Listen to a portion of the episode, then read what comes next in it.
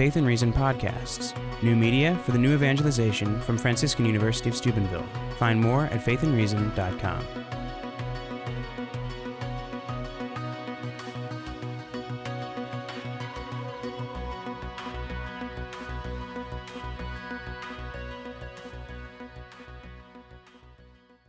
There is an organic connection between our spiritual life and the dogmas. Dogmas are lights along the path of faith, they illuminate it and make it secure. Conversely, if our life is upright, our intellect and heart will be open to welcome the light shed by the dogmas of faith.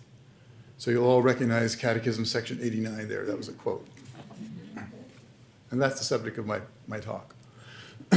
this passage from the Catechism stipulating an organic connection between our spiritual life and the dogmas of the faith may not strike the reader as self evident the first time through.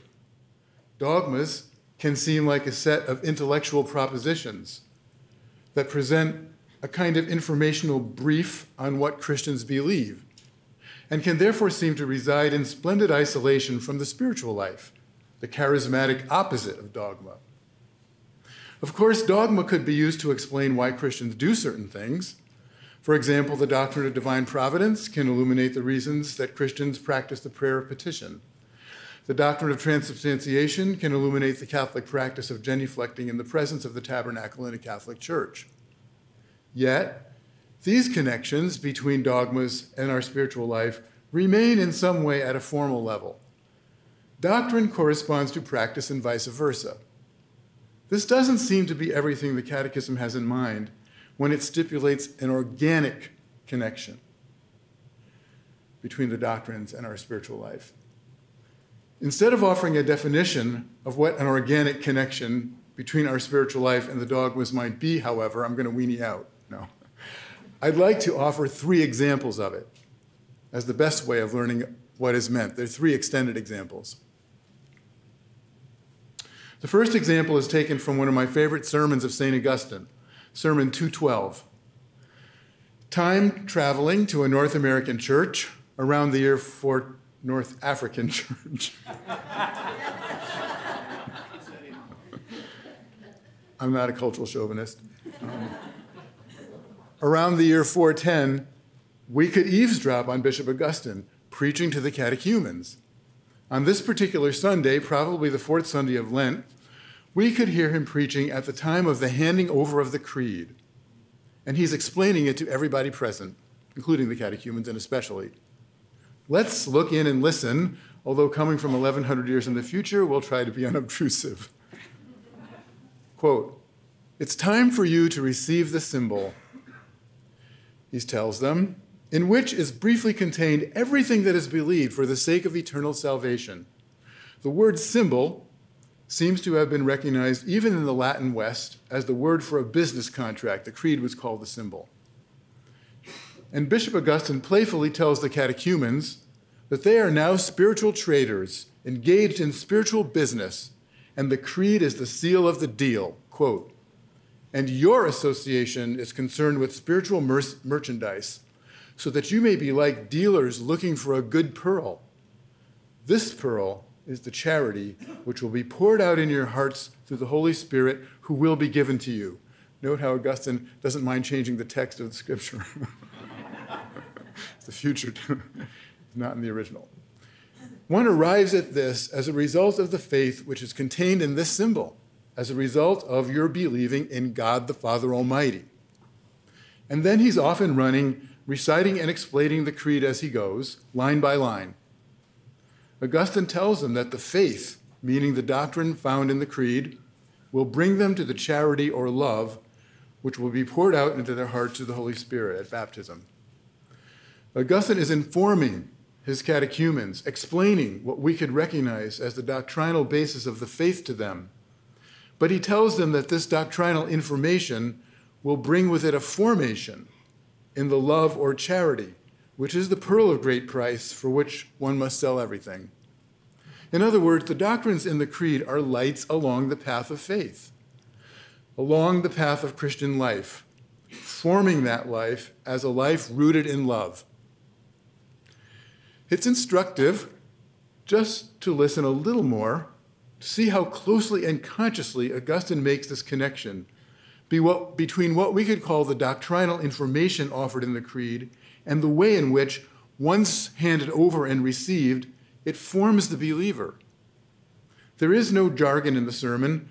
Augustine knows he's not talking to a learned elite or a company of theologians or philosophers. God forbid. The Latin is plain, straightforward, and always playful. But he takes up even the most difficult and seemingly abstract issues presented in the Creed, just those as aspects that we are tempted to regard as the least related to Christian life. For example, the relation between the Father and the Son and the Trinity, not a frequent homiletic subject. Continuing from the passage just cited above, quote, believing in God the Father Almighty, invisible, immortal, King of the ages, creator of things visible and invisible. Nor must you separate the Son of God from this absolute perfection and superiority. These things you, say, you see are not said about the Father in such a way as to be inapplicable to the one who said, I and the Father are one. End quote. Bishop Augustine might seem relentless, not to even say obsessive, in his pursuit of the point of the equality of the Father and the Son. But he pursues it using biblical passages for another paragraph or so. And then we see why he's so interested in the point as he moves on to the second article of the Creed, speaking of the Son. Quote, but since he emptied himself, not losing the form of God, but taking the form of a servant, through this form of a servant, the invisible one was seen because he was born of the Holy Spirit and from the Virgin Mary. See how he's saying the creed as he's going? In this form of a servant, the Almighty became weak because he suffered under Pontius Pilate.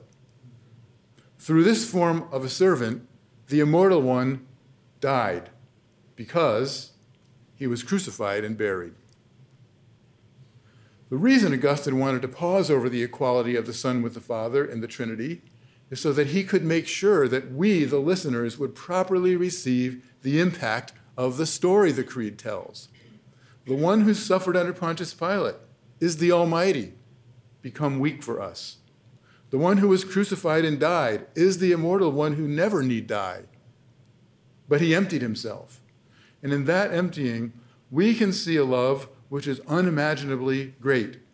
That one who never need die chooses to be himself personally and not through a lesser surrogate, as the Arians taught, in solidarity with us and with our suffering unto the point of identification as one of us. The Almighty subjects himself to our hands, becomes weak, submits to all of us in the person of Pontius Pilate. Augustine the bishop is trying to explain that unless you understand the doctrine of the Trinity, the inseparable equality of the Son with the Father, which seems so hopelessly academic, you won't see the pearl of great price, the love beyond all loves, because you won't realize fully just who it is who was crucified under Pontius Pilate. Later on in this short sermon, you wouldn't think it was short from how I'm carrying on, but it is a short sermon. He gives an instruction to the catechumens, which might seem curious to us at first. he warns the catechumens that when the creed is handed over to them, probably by being recited to them by their catechist and smaller groups later on. Isn't it kind of comforting that to know that even in antiquity the church had small groups? that they are not to write it down. Quote, so now, he says, I have paid my debt to you with this short sermon on the whole symbol. When you hear the whole of this symbol from your catechist, you will recognize this sermon of mine briefly summed up in it. And in no way are you to write it down in order to retain the same words, but you are to learn it thoroughly by hearing it and not write it down, so that you have it by heart. Keep it always and go over it in your memory. End quote.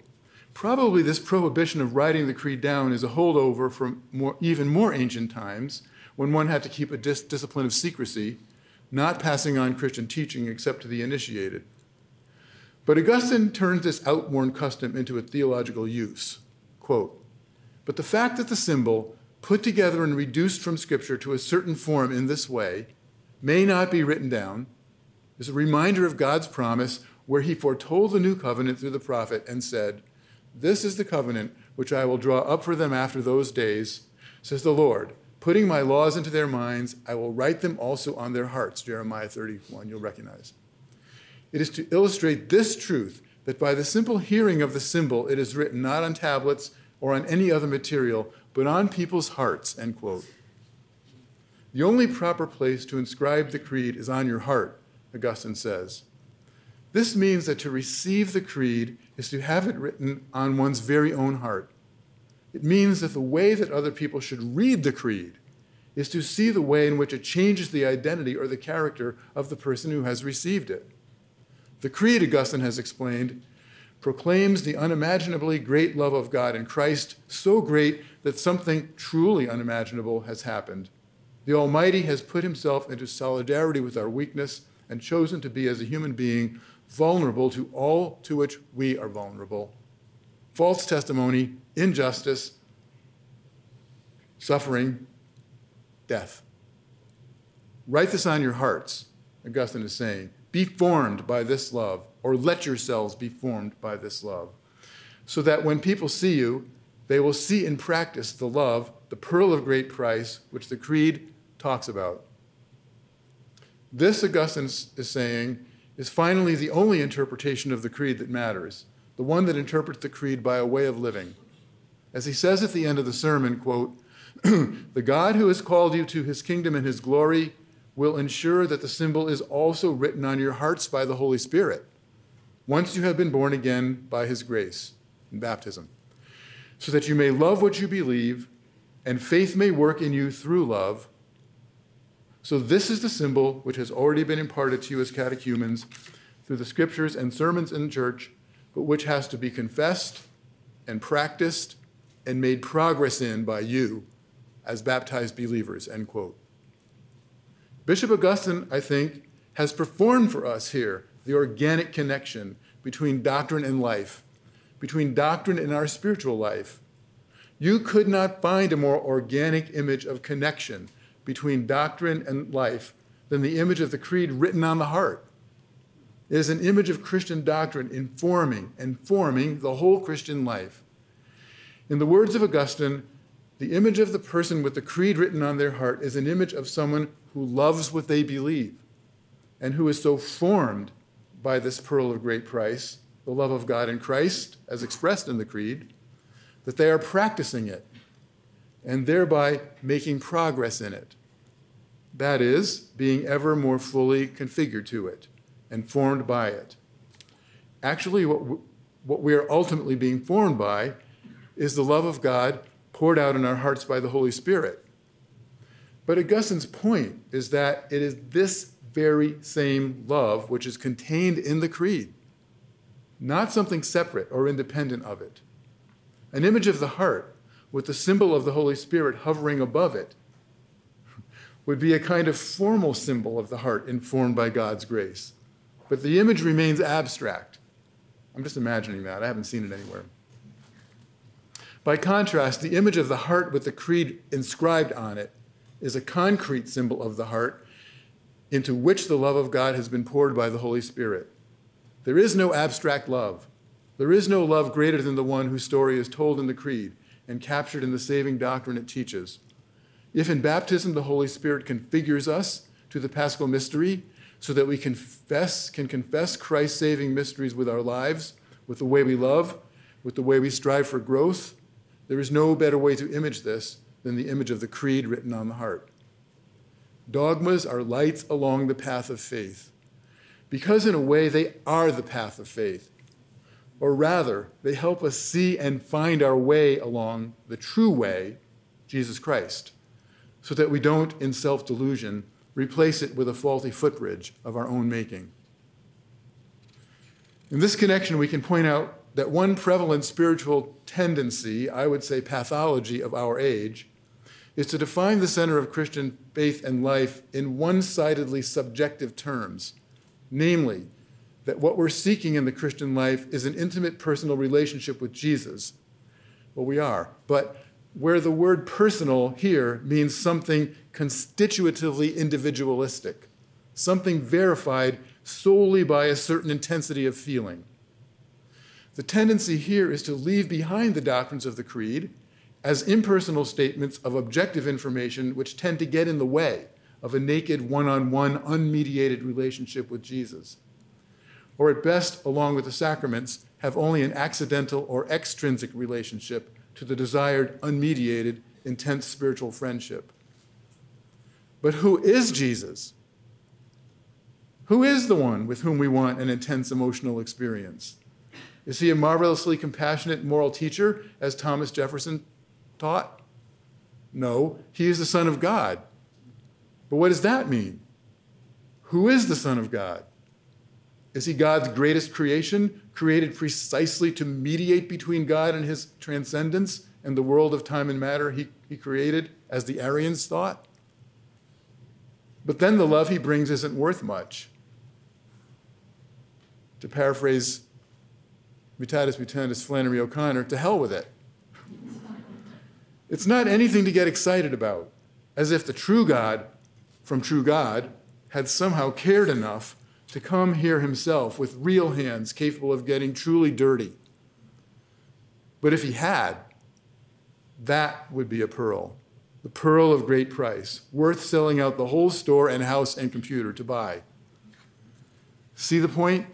Apart from the dogmas of the Trinity and the Incarnation, we do not know who Jesus even is. It's true, as the Catechism states in another place, that, quote, we do not believe in formulas, but in those realities they express, which faith allows us to touch. The believer's act of faith does not terminate in the propositions, but in the realities which they express, end quote. On the other hand, also quote, all the same, we do approach these realities with the help of formulations of the faith which permit us to express the faith and to hand it on to celebrate it in community, to assimilate and live on it more and more, end quote. The last sentence echoes Augustine's Sermon 212 about progressing in it more and more. Though our faith does not terminate in formulas, the formulas do not have merely an extrinsic relationship to the realities. If we do not know that Jesus is true God from true God, and at the same time truly human, we simply do not know Jesus. We encounter him, among other places, of course, in the doctrine, not apart from it. Our personal relationship with Jesus is more, not less intimate, because of the dogmas that capture the awesome mystery of his person, without at the same time reducing that mystery solely to the terms of reason. This is why we can say that dogmas are lights along the path of faith. They illuminate it and make it secure. If we encounter Jesus in these dogmas, then they light the way because they mediate to us and present the way, capital W, since they are the fruit of the church's meditation on the Word of God, guided by the Holy Spirit. The image of the creed written on the heart is also, Augustine reminded us, the image of one who loves what he or she receives in faith. It is an image of the one who, because of that love, practices it and makes progress in it day by day. Thus, reminding us of the second part of the sentence I read at the beginning from the Catechism if our life is upright, our intellect and heart will be open to welcome the light shed by the dogmas of the faith. In Thomistic terms, this is the fides formata, the theological virtue of faith, faith formed by love or charity, the root and mother of all virtues. See, I can be Thomist. But the love forming faith, poured into the heart, configuring it to the paschal mystery, to the sacraments of baptism and then Eucharist, is not a love configure, separate from that proclaimed by the doctrines taught in the Creed, which is, in turn, a distillation of the same truths that Scripture proclaims, and that, in fact, forms Scripture as Scripture. Okay, but wait a minute, big guy.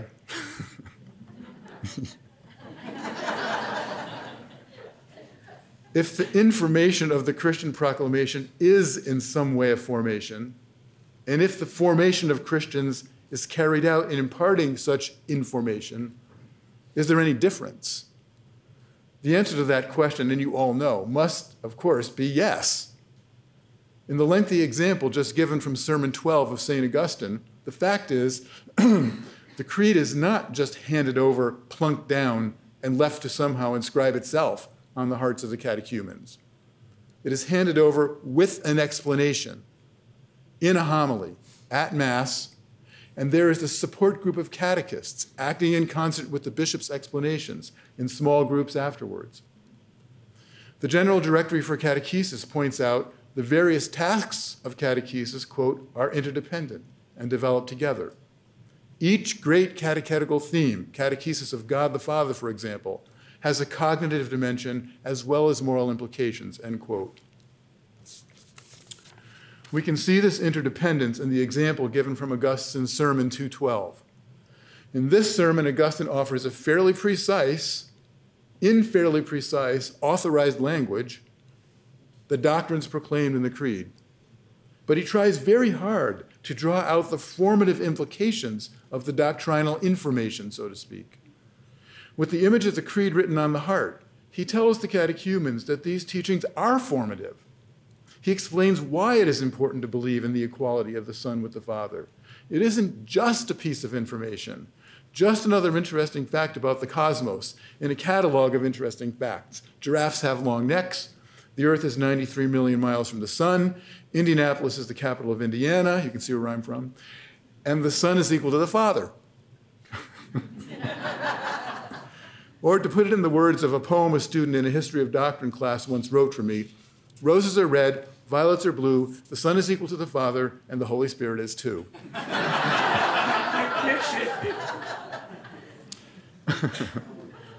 it's true. In the case of Augustine's sermon, he explains why it's important to believe that the Son is equal to the Father, because it means that the one who suffered under Pontius Pilate is God the all powerful, become weak out of love. Unless you believe that the Son is equal to the Father, you won't see this love. But that's the very thing that makes this doctrine formative to our hearts. Augustine, in his sermon, makes sure the catechumens see the pearl of great price, which the doctrine contains. The doctrine has no value apart from its function of carrying this mystery of divine love so that it can be handed on, so that this handing on or tradition may develop and continue. In a way, the doctrine of the faith is like a carrying case, a little suitcase for mystery, because you can hand it on, like you can carry it. If you don't mind such a humble analogy. Doctrines are the normative way of handing on a mystery. They make it so we can pick mysteries up and carry them around and hand them to someone else and know that we are handing on this mystery and not some substitute. But in order to hand it on properly, the person has to know it contains a mystery, that it is a carrying case. Has to have it opened up so that receiving a doctrine means encountering the mystery it carries, so that one can be transformed by it. In order to hand on the mystery, you have to grasp onto the handles, the normative language of the doctrine, otherwise, it's untouchable, unspeakable, ineffable, and therefore has no power to transform those who must hear and be touched in order to believe. But you can't stop at the handles, or you simply end up with mystification, a new intellectual puzzle, reducing, in this case, the doctrine of the Trinity to how three, thing, three things can be one thing and how one thing can be three things, kind of like a Zen koan, um, which it isn't. This somewhat lengthy consideration, now moving into the second example, you're going to breathe a sigh of relief since that took so long. Of Augustine's brief sermon 212 on the handing over the creed can give us a segue into showing how the catechism itself performs the organic connection it stipulates between our spiritual life and the dogmas of the faith. So the catechism is my second example. What I have in mind here in particular is not only the way in which the pillars of the Catechism move from creed to sacraments to the Christian life, following the ancient pattern of catechesis, mystagogy, and the moral life in Christ, which word and sacrament form. Though the order of the three pillars does perform the organic connection between faith and the moral life. But what I have in mind, even more in particular here, is perhaps the least well known pillar of the Catechism, the fourth pillar on prayer, which is really a pillar devoted to our spiritual life as Christians. This pillar is not simply a concluding undoctrinal postscript added like a spoonful of sugar to make the pill of doctrinal medicine go down. Supercalifragilisticexpialidocious. Instead, it is in effect a kind of synthesis and recapitulation of the first three pillars. It can perform this function because it presents Christian prayer as inseparable from Christian life. Quote, prayer and Christian life are inseparable, for they concern the same love and the same renunciation proceeding from love, same renunciation proceeding from love, the same filial and loving conformity with the Father's plan of love, the same transforming union in the Holy Spirit who conforms us more and more to Christ Jesus, the same love for all people, the love with which Jesus has loved us. He prays without ceasing, who unites prayer to works and good works to prayer. Only in this way can we consider as realizable the principle of praying, bless you, without ceasing. The Catechism thus, you'll recognize that last quote from Origen. The Catechism thus aligns itself with Origen's famous treatise on prayer and his decisive exegesis of 1 Thessalonians 5:17, pray constantly. As indicating the only way to understand how this can be possible is to understand that the whole life of the saint is one continuous prayer. It is Christian life considered in its priestly aspect of living spiritual sacrifice.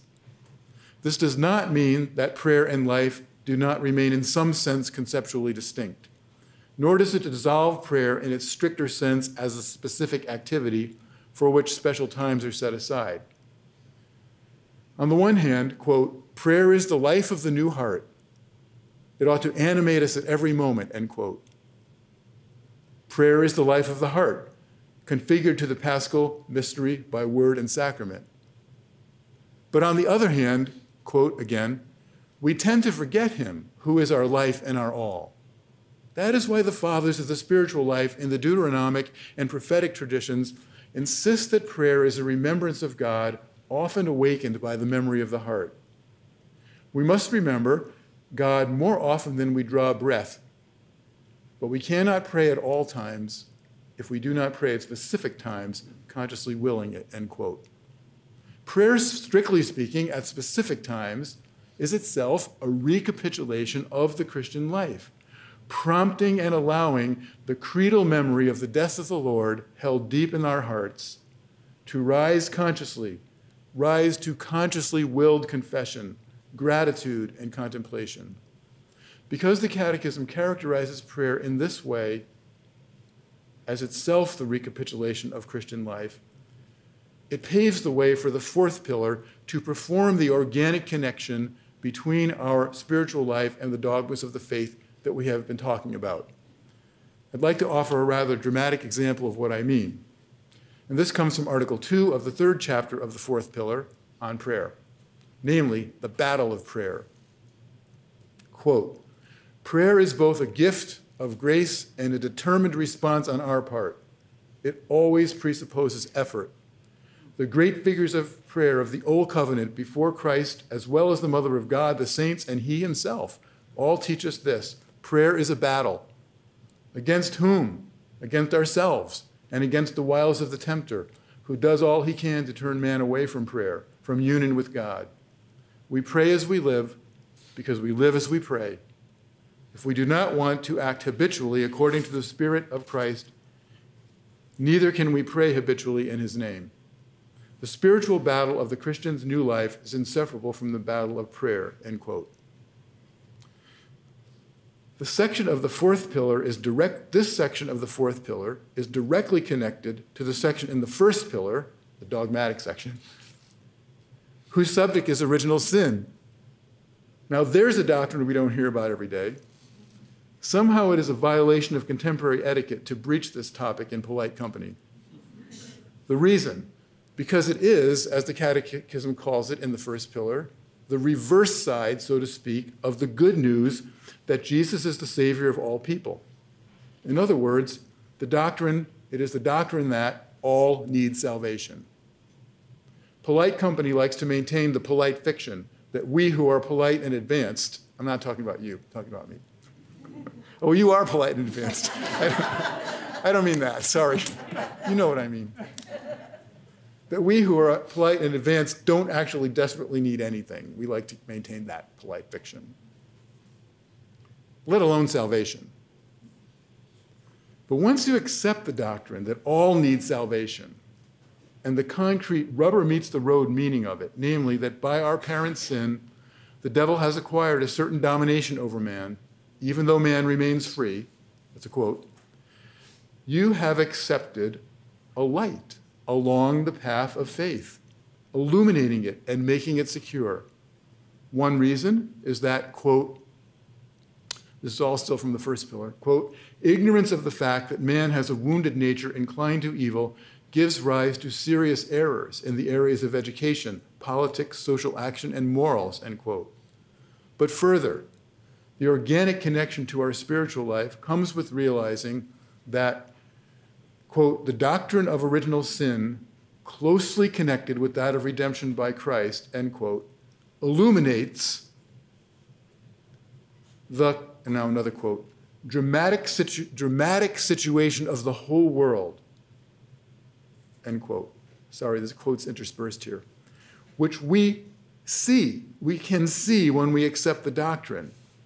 Namely, that the world is partly, at least, in the power of the evil one, and that this makes man's life a battle. Quote. There follows a lengthy quote in this section of the Catechism from Gaudium et Spes, 37.2, elaborating on the whole of man's history as the story of the dour combat with the powers of evil, stretching from the very dawn of history until the last day. And I think the Catechism quotes Gaudium et Spes there advisedly, because Gaudium et Spes, you know, is an opening to the modern world, but it's not an exception, an acceptance of everything in the modern world or any other time in the world, insofar as its fallenness is manifested. As we have seen, this doctrine, the story of the dour combat with the powers of evil, is recapitulated in the section on prayer, our spiritual life. It means that accepting the doctrine of original sin when it has been properly taught means being ready for a battle, means, in a way, already joining the fight, because it is a struggle. It's humiliating to believe that I, a member of polite company, am fatally deformed by sin and incapable of righting myself or justifying myself, and therefore radically grateful for the saving work of Christ. It means that I, a member of polite company, am ready to fight and to truly raise my mind and heart to God. John of Damascus is cited by the Catechism raise my mind and heart to God in praise, gratitude, repentance, and petition. What would you fight for? Sorry, it's not a Notre Dame crowd. That's an in joke.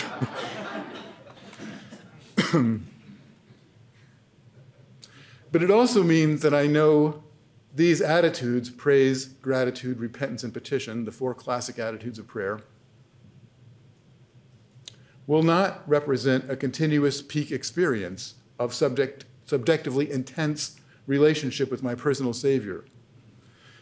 It means asking oneself serious, seriously, quote in the words of the Catechism, when I pray, do I speak from the height of my pride and will, or out of the depths of a humble and contrite heart? It means recognizing, quote, that humility is the foundation of prayer quote, end quote. And that such humility will be a battle because it means that we who fancy ourselves spiritually skilled, spiritual connoisseurs, must struggle to acknowledge that we do not know how to pray as we ought and struggle to freely receive the gift of prayer instead of assuming our own positive subjective emotions are a sign of the height of mystical ecstasy. It's a struggle then to seek to learn to pray as we ought and to realize that, as St. Augustine in the Catechism quotes, man is a beggar before God. Me, a beggar? But I have a PhD in theology, for goodness sake. Yeah, you big guy. Get down on your knees and beg and take your PhD with you. At the same time, if we are ready to, be, to struggle and to be patient, we begin to realize that, quote, the wonder of prayer is revealed beside the well, where we come seeking water. There, Christ comes to meet every human being. It is He who first seeks us and asks us for a drink. Jesus thirsts. His asking arises from the depths of God's desire for us. Whether we realize it or not, prayer is the encounter of God's thirst with ours. God thirsts that we may thirst for him, end quote. Obvious reference to the woman at the well passage. So if one can venture a trip to draw water, admitting, as it were, one's thirst in public in broad daylight and in, even in bright, polite company, one might encounter the greatest wonder of all that God thirsts for us, stoops to thirsting when he has no need. And this means, too, that he does not struggle instead of us to quench his thirst, thus prolonging it. He does prolong his own thirst because he doesn't just do it for us, but rather his grace empowers us to struggle in humility, awe, wonder, and gratitude, even if it makes us feel, on one level at least, terrible and in darkness, not ecstatic. The problem with a religion unformed by doctrine is that it expects an easy and mostly continuous spiritual high and thus a shallow grasp of one's own humanity and, and of its incredible depth and power to grow in enduring the struggle that grace poured into our hearts empowers. The Catechism says that the source of prayer, according to Scripture, is the heart.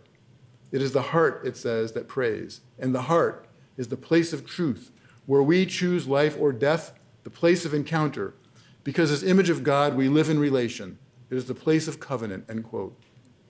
Indeed, the height of Christian prayer and therefore of Christian life is the encounter with the sacred heart of the Son of God who loved me and gave himself up for me. And this means that he indeed is a personal Savior and not just a Savior of an abstraction, humanity. But to encounter this Savior who saves persons and not abstractions, it also means the radically humbling awareness that Jesus does not save me from an abstraction, but from a sin original sin, which is not just mine by imitation, but which is passed on by nature and so is proper to each individual, the technical phrase. Mine in the sense that I am implicated in it, even though it is not a personal sin. That's embarrassing to find that in yourself. Unlike the teaching of the Protestant reformers, however, Catholic doctrine teaches that the human will is not totally corrupted, but wounded and that therefore there really is a battle against a tendency to evil called concupiscence, a tendency worth fighting because it's not insurmountable as it is in the Protestant doctrine. Baptism by writing the creed on our hearts, to return to Augustine's imagery, which is also reflected in the catechisms featuring the language of the heart, baptism, quote, erases original sin and turns a man back toward God, but the consequences for nature, weakened and inclined to evil, persist in man and summon him to spiritual battle, end quote. The grace of baptism efficaciously places us in a position to battle, to struggle, if that word is better, instead of simply to accept defeat, and therefore to grow, instead of to remain one dimensional, superficial, and bereft of the capacity for giving the benefit of the doubt to others out of our own experience of difficulty. This leads me directly to my final illustration of the organic connection between the dogmas of the faith and our spiritual life. It's, it's brief, but no less dramatic. It comes from a text that's familiar to anyone with an undergraduate degree in theology, so it might come in handy if you have to teach it, namely Athanasius' De Incarnatione. This little classic is a defense of the Nicene Trinitarian doctrine. It defends it not by arguing for it directly, but by demonstrating what you lose when you give it up. To engage it, we have to remember, along with Athanasius, two things. The first is that the incarnation of the Word is not simply embodiment, though it is. We remember this with Athanasius against a certain contemporary mindset to diminish the meaning of the incarnation by relating it to other cases of embodiment, even true embodiment of certain ideals, let's say, in cultural and historical reality. Athanasius reminds us that the incarnation, capital I, is a self emptying of the Word of God, and that that self emptying was not simply becoming embodied, though truly embodied, but becoming embodied in flesh like ours after original sin. That is, flesh that is corruptible and doomed to death as a result of our original acceptance of the lie of the devil that the only form of life that is true life is biological. Accepting that lie, we've been reduced to it. The persistence of original sin is manifested in the fear of death because we buy into the idea that the only meaning of the word life, that is real life, as opposed to metaphorical or symbolic, is biological life, which is, of course, corruptible. The incarnation is the Word of God's incarnation in a body whose life has been reduced to the merely biological and so liable to death and corruption. So it's a real reaching out to us. Athanasius comments, quote, Although being himself powerful and the creator of the universe, he prepared, he prepared for himself and the Virgin the body as a temple and made it his own.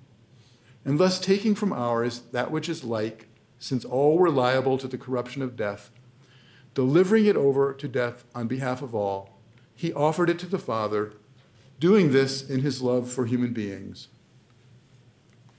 We mustn't be misled when Athanasius said that he delivered it, namely his body, over to death, as though he were delivering over something extrinsic to himself.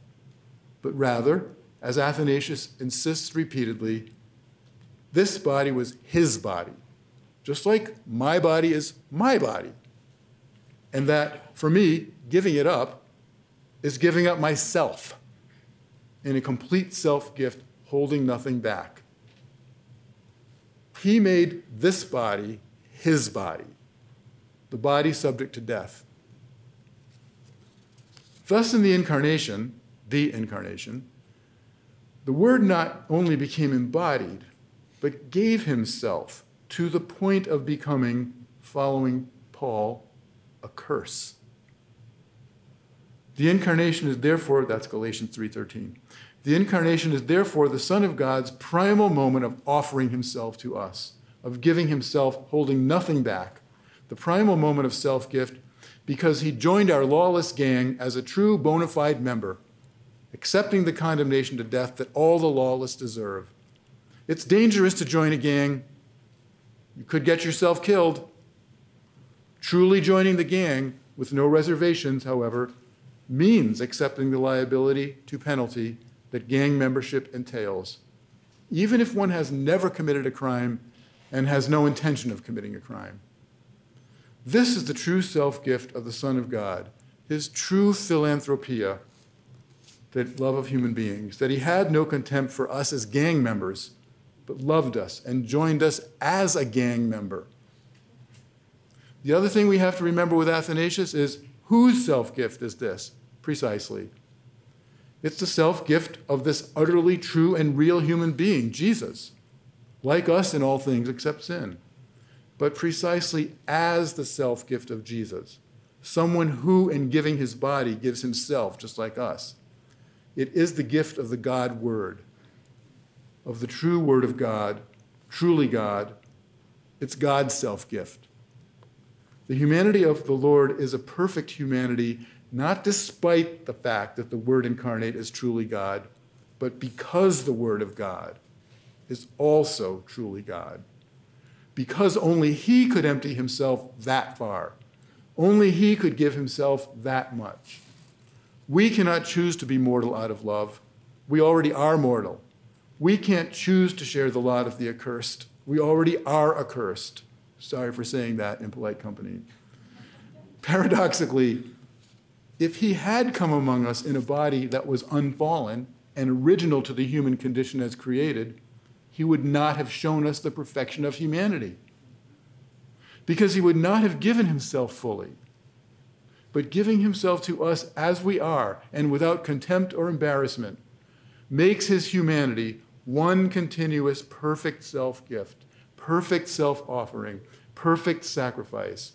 He shows us the limitations of our imagination, believing that death is constitutive of human being, rather than his own life of self giving philanthropia.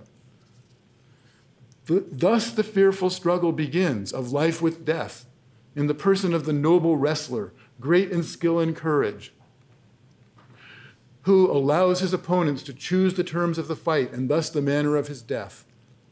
Jesus does not come down from the cross at the last minute claiming as he justly could his sinlessness, but instead fights death, loving us to the end, taking up the battle. We have no chance of winning on our own. And what happens? I'll let Athanasius tell us, quote, and thus it happened on the cross that both things occurred together in a paradoxical manner. The death of all was completed in the lordly body, and also death and corruption were destroyed by the word in it. So something wonderful and marvelous happened. That ignominious death was the trophy of his victory over death. End quote. In other words, paradoxically, friends, the death of the Lord was the supreme moment of his loving solidarity with us. The supreme moment of his acceptance of gang membership. Yes, I really joined the gang.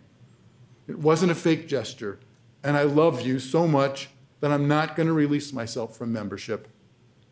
And so the moment of the Lord's death was also the moment, in a way, of his greatest life. Because, contrary to the primal and recurring and truly accursed lie of the devil, there is a life that is higher and more real than biological life. And that is the very self giving love which did not back away at the moment of death, but gave itself. That love is life. That love is incorruptibility. And the sign of the victory which occurs on the cross is that Jesus' body remains incorruptible and is raised, not by magic, but by the love which cannot be killed or corrupted, fully enacted and revealed on the cross. All of a sudden, if we believe this, and if we believe the proclamation contained in the Trinitarian doctrine of the absolute equality of the Son with the Father, and in the doctrine of the incarnation, that this very Son was incarnated of Virgin Mary in flesh like ours, then we can see ourselves differently.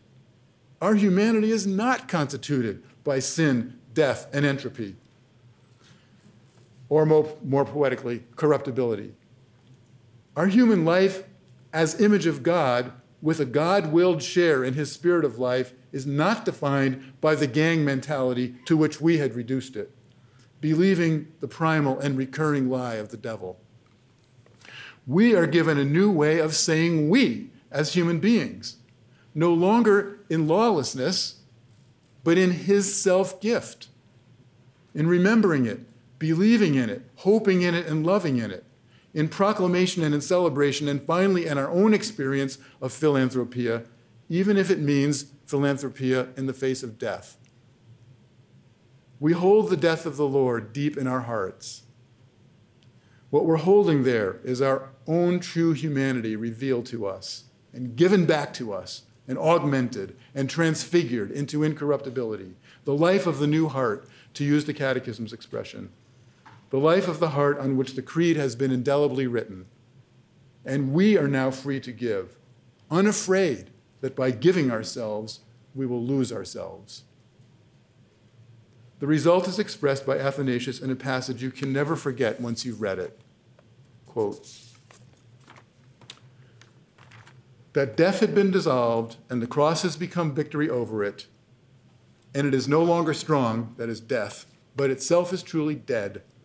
No mean proof is is no mean proof, but an evident surety is that it is despised by all Christ's disciples, and that everyone tramples on it and no longer fears it, but with the sign of the cross and faith in Christ tread it underfoot as something dead, Of old, before the divine sojourn of the Savior, all used to weep for those dying as if they were perishing.